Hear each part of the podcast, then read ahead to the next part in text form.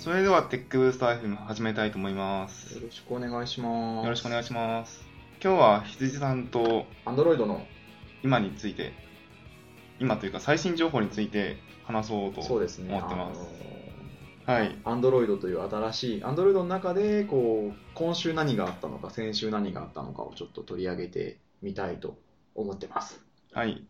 というわけでゲストは羊さんです。よろしくお願いします。私が、えーメインメインパーソナリティのラコラコです。よろしくお願いします。よろしくお願いします。じゃあ今日のテーマは、まあ、基本的にはですね、こう気になったニュースを拾っていこうかなと思ってまして、はい。先週何があったかという話をしますとですね、こうサポートライブラリーの話題と、DOZ という省電力の話があったので、こう順番にこんな技術なんだねっていうのをお話ししていきたいなという、Android のサポートライブラリー。そもそもサポートライブラリー is 何でしょう？ああ、サポートライブラリー、そうですね、あの、Android ってこう、iOS とかと違って、バージョン、OS の、特にプラットフォームのバージョンの切り替えっていうのが一気に進むことは珍しいパターンで、大体こう、4点ほにゃららっていうのが出たりとか、今だと6.0が最新なんですけど、出て普及域に差し掛かるかなっていうところに行くまで1年半から2年、結構長い時間かかるんですよ。長いですね。でそうなってくると複数の OS のバージョンがたくさん世の中に出ると互換性どうする？みんな違って、みんないいそうだね Android ですからね。なのでそれを許容した上でなんとか互換性を保とうと思った時に役立つのがこのサポートライブラリーババーンと強いですね。今、えーどこまでサポートできるんですか？古いのは。あそうですねあの種類が結構たくさん実はサポートライブラリーと一言で言ってもあって、えーものによってはですね V4 いわゆる API レベル 4Android1.6 1.6。僕は持ったことないですね。そうですか、あのドーナツっていうですねみたいな話が始まるんですけど、この1.6っていうのと、あと V7 っていうですね、エクレアあたりかな、2.1からサポートするという2つのやつが結構大きな、こうマテリアルデザインとかはですね、ちょっと古いのまではさすがにアニメーション多かったりするので、そのあたりはこう徐々に、なんだろう、動作させないようにするんだけど、API の呼び出しをユーザーが、エンジニアが書いて、こう、if 文とか、if 文とか。ケース文とか入れたくないぞという時には使えるという感じでですね、割ともう使うのが標準的にはなっているとは思うんですけど、一体中にどんなサポートライブラリがあるんだいと言われると、種類が多すぎて、まあ、ちょっと簡単に追えない量になってる。うんなので今日ちょっと話してみるのには適切なやつかなと思ってですね。これ先週ブログが、あの Google 開発者ブログがですね、更新されて23.1の話が出てたんで、まあ、ちょうど追っていくにはいいタイミングじゃないかなと思います。それじゃあ、その、記事をもとに追っていきましょうか。はい。で、サポートライブラリっていうのはですね、さっき言った感じで、こう、まあ、様々な API レベルで使えるっていうことで、互換性を確保するのによく使っている、まあ、皆さんよく使っていると思うんですけども、この中には結構、なんかこう、強いというか、フラグメントとか、リサイクラービューとか、いわゆる、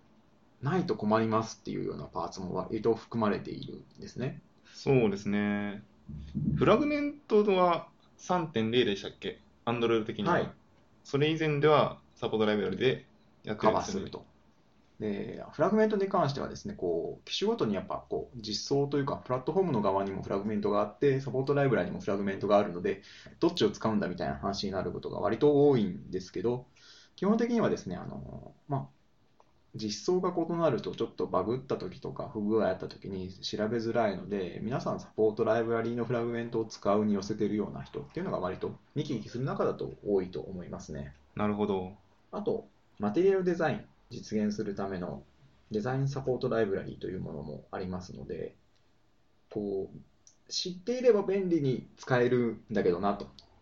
でも知らなければ一体 どんなものがあるんだ、ざわざわという。この間、あの、Google I.O. で発表されたやつですよね。そうですねデ。ザインライブラリーは。そう、ライブラリを使うだけで、本当にマテリアルデザインできるのかって、ちょっと疑疑い深くなるんですけど、そこ実際に使ってみた知見とかは実際、ウェブでのマテリアルデザインの振る舞いと、アンドロイドのマテリアルデザインっていうのは、やっぱりこう、なんだろう、プラットフォームというか、見てる環境が違うので、多少異なってくるとは思うんですけど、アンドロイドの方だとこう動きで訴求したりとか、ちょっとしたアニメーションなんだけど、とても重要ですっていうものがあったりするんですよね。でそういうのだと、まあ、5.0、4.4以上とか、そういう限られた環境なら結構簡単にはできると。でもそれよりも下になるんだったら、アニメーションは切っていこうなっていう。まあ、しょうがない、しょうがないっちゃしょうがないですね。そうですね、あの OS のバージョンそのものが、なんだろう、マテリアルデザインに対応したやつだと結構親和性高いんだけども、古いやつでマテリアルデザインは必須かと言われると、やっぱそうではないと。こう他のアプリとか、そのホーム画面とかの、こう、なんていう、噛み合わないとかありますよね。そうそうそうそう似合わないとか。なので、まあ、リーズナブルに考えるんだったらそこは切ってしまっても全然いいなと思うし、アプリの世界にこだわるんだったらこうマテリアルデザインがベストとも限らないので、確かに。うん、それはこうマテリアルデザインを使うとなれば便利に使えるっていうだけで、こうね、強制されるものではないっていうのは一ついいところだと思いますね。サポートライブラリの方にも、そのリサイクラービューでしたっけ？はい。あれがマテリアルデザイン向けのものでしたっけ？えーっと、 RecyclerView 自体は、まあ、何でも使えるんですけど、結構、 Master of RecyclerView という本をですね、はい。テクブで安西由紀さんが書いてくれたように、あの使い方に関してはかなり応用性があるので、まあ、ぶっちゃけ使い込むにはとても苦労がする コンポーネントなんですが、まあこれもないとできないことが多いので、Android の API ってどんどんこうなんか、パッと置いてすぐ使えるコンポーネントですというものからは、こう、やりたいことに合わせてたくさん制御できるよとか、やり方考えられるよっていう高性能と言っていいのか、低レベル化していると言っていいのか、なんかレイヤーが下がってきてる。そうです。ね。で、やっぱそういう機能がとても増えている現状があるので、まあそれをどううまく使いこなすかっていうのは一つ課題になっているんですが、サポートライブラリっていうのはそういうところをうまくこうワンクッション入れれる。感じの機能っていうのが多いかなと思います。Android の OS バージョンとは別にこうサポートライブラリがメンテされてるっていうのは一つ価値高いところだなと。そうですね。なかなか、特に日本だと、なかなか、その、本体のライブラリじゃないや、OS のバージョンがなかなか上がらないですからね。確かに。だいぶ遅いんで、そこら辺をサポートライブラリなら、上げられますもんね。こう、うん、そうですね。アプリのバージョンアップと一緒にサポートライブラリが中にライブラリを抱えているので、まあ、現便利に上がれるということですね。API のその、まあ、変化というか、差異を吸収するクッションとしてどんどん最新に追従してくれてるっていうのはいいところだなと思います。まあ、実際検証環境どうなってんだろうっていうのはすごく、もしかしてあるのか4までやってるんですかね。ないやー、わかんないけど、僕らだと、まあ多分今だとエミュレーターぐらいしかですよね。思いつかないですけど、割とこう、苦労を感じるようなうん。泥臭いことをやってるんだなと。4K ぐらいまでサポートしてたら嬉しいですね。あー実際今日本だと 4. 点ほにゃららが割と加減値ですよね。ですよね。今だとまあ2.3をサポートしましょうみたいな話もなかなか出てこないし。うん、そうですね。なんか割合、統計ありますよね。出して、公式が出してるそうですね、公式が統計出してくれてて、ここまでが95%ですとかはいはい90%です。まあ、大体95%ぐらいカバーできてるとほぼ全部と言っていいと思うんですが、まあ、やっぱりアプリの質にもよるので、リッチなアプリほどこう高い CPU 性能を要望するとかですね、出ちゃったりしますよねと。サポートライブラリって、基本的に最新を使っていこうという姿勢が正しいんですかね？サポートライブラリそのものはもちろんそうですね。あの Android Stadia と似たような感じで、常に最新のものを追っかけていく方が本当はいいものですね。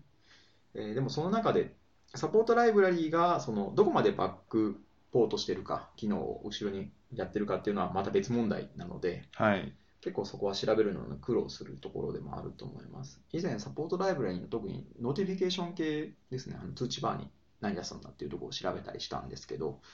やっぱりこの機能使いたいんだけど4.2では実は対応してないんだよとか、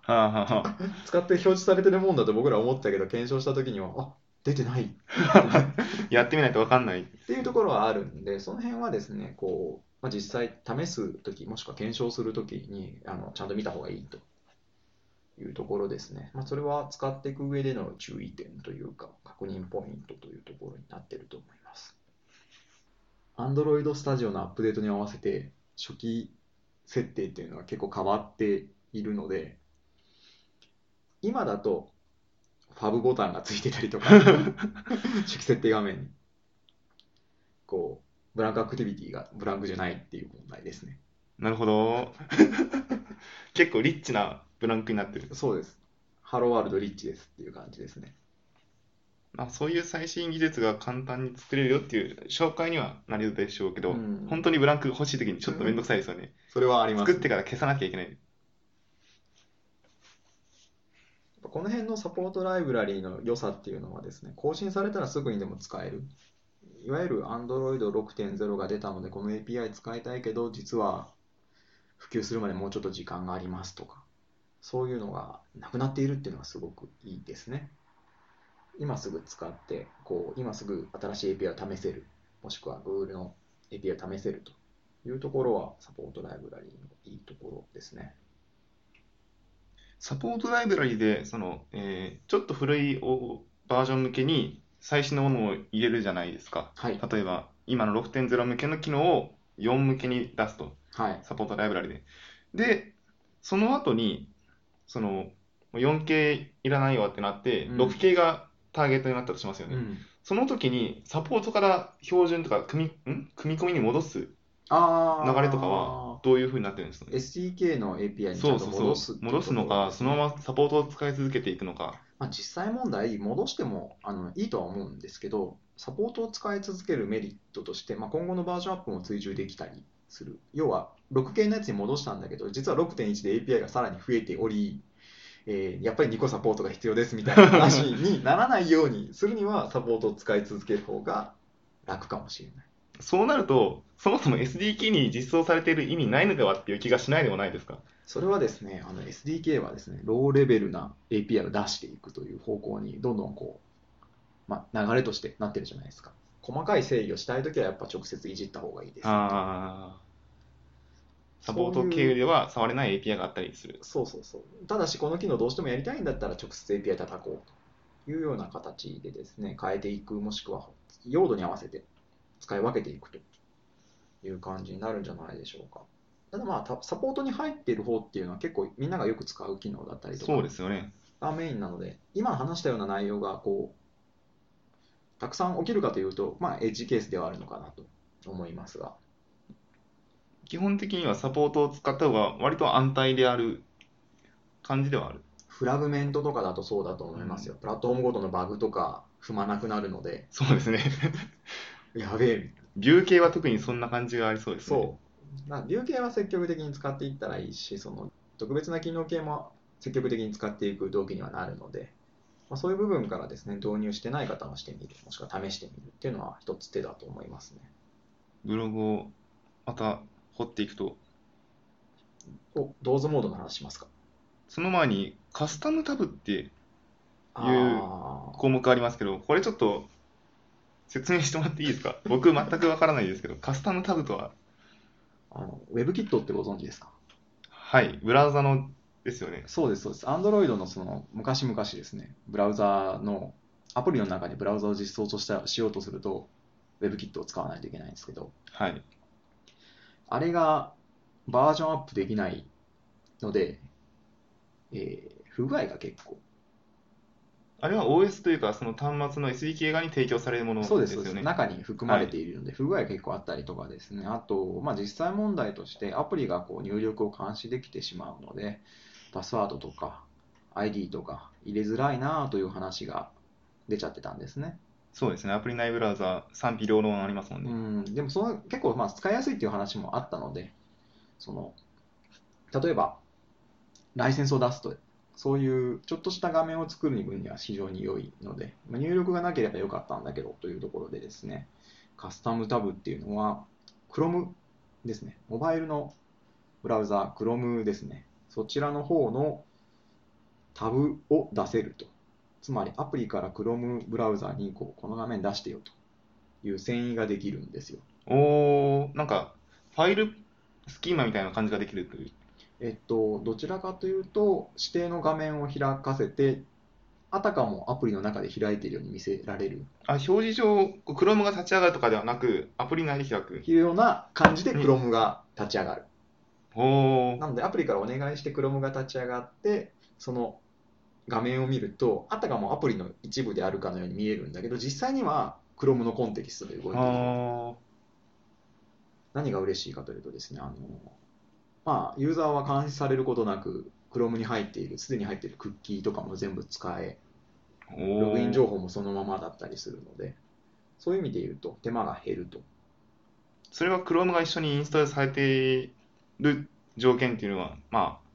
そうですねあるんですよね、Android だと4.4ぐらいからは Chrome を必ず入れているはずなので、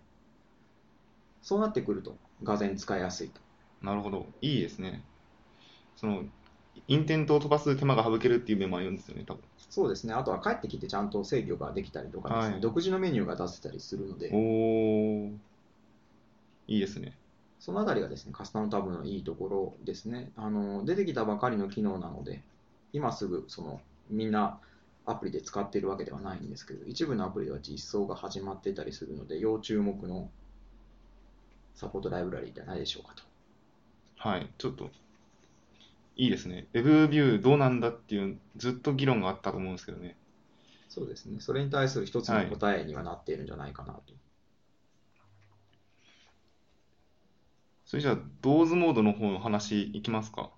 いきますか。ドーズモード、あのいわゆる省電力、ですよね。放置中に勝手にだいぶ省電力になってそうです、そうです。くれる。はい実際これは使ってる間、省電力になるというよりも、あの使ってない時をはい。検出して居眠りしちゃうぞというようなモードですね。具体的に何が止まるんですかね？バックグラウンドサービスが止まるんですか？あのね、ほとんどの機能を止めてると思いますね。あのちょっと前から Android 系でも省電力系の機能っていうのは比較的こう、まあ、センサーバッチングであったりとかこう実装され始めていたんですけどもその中でも DOZ っていうのはですねもうもっともっと長持ちさせたいという要望を叶えるために CPU をかなりの時間寝かせているとはい。いうところですね。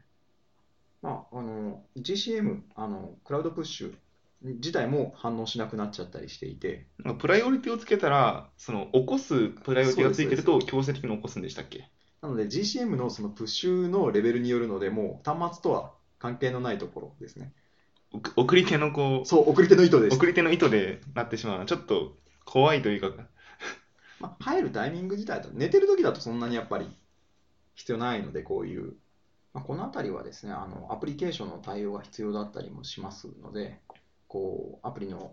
ね、居眠り中、ドーズモード中に動機が止まったりとか、あアラートが止まったりとかっていうのは当然あり得るので、そのあたりは注意しましょうという内容はあるものの、ドーズ自体は歓迎すべき機能だと思います。そうですね。復帰って、あれ、オンレジムになるんですかね？アプリがまあ、そのドーズモードに入るタイミングから戻ってくるときはもう普通に OS を立ち上げざるを得ないので、あのそれはアプリのオンポーズに入って、えオンストップに入ってえっていうあのいつものライフサイクル通りなんだけど、バックグラウンド実行、サービス系とかはやっぱりドーズモード中も動いてる前提でいちゃうとまずいと。確かにそうですね。いつの間にか気づいたら寝ていて作業が止まっている なんていうのはあり得るので、ドーズをオフにする設定もまあ当然あるんですよね。当然ありますあの。アプリごとのオフになっちゃうんですけども、その場合は。このアプリだとドーズモードにはしない。しない、無効ですよっていうような感じのものですね。GPS 追跡系とか勝手に止まられると困りますもんね。まあ、急に2時間後急にワープしてるみたいになって。なっちゃったりするんですけど、まあ、ドーズモードの方だと多分その端末の姿勢であったりとか、まあ、机の上にホイトを置いているとき入ったりするようなカスタマイズが入っているとは思いますが、そんな感じですね。ここにもやっぱりこう優先度こうっていうのはチャップアートフリの通知や電話の着信とか、あの即時にこう応答してほしいものの方がいいよと一言あるようにですね、優先度の順位付けっていうのは今後大事になっていくのではないかなと。で今回みたいなあの Android のアップデートがあればですね、随時お届けしていき気持ちでやってますので、今日はこの辺で。はい。というわけで、今回は、えー、Android の最新ニュースについて、えーそうですね、サポートライブラリーと同図について触れましたと。話してきました。えーゲスト、翡翠さんでした。ありがとうございます。ありがとうございます。はい、それではまた次回、ウェブ、あーウェブ 関係。はい、ではまた次回ね。次回よろしくお願いします。はい、テックブース FM、ありがとうございますあり。がとうございます。バイバーイ。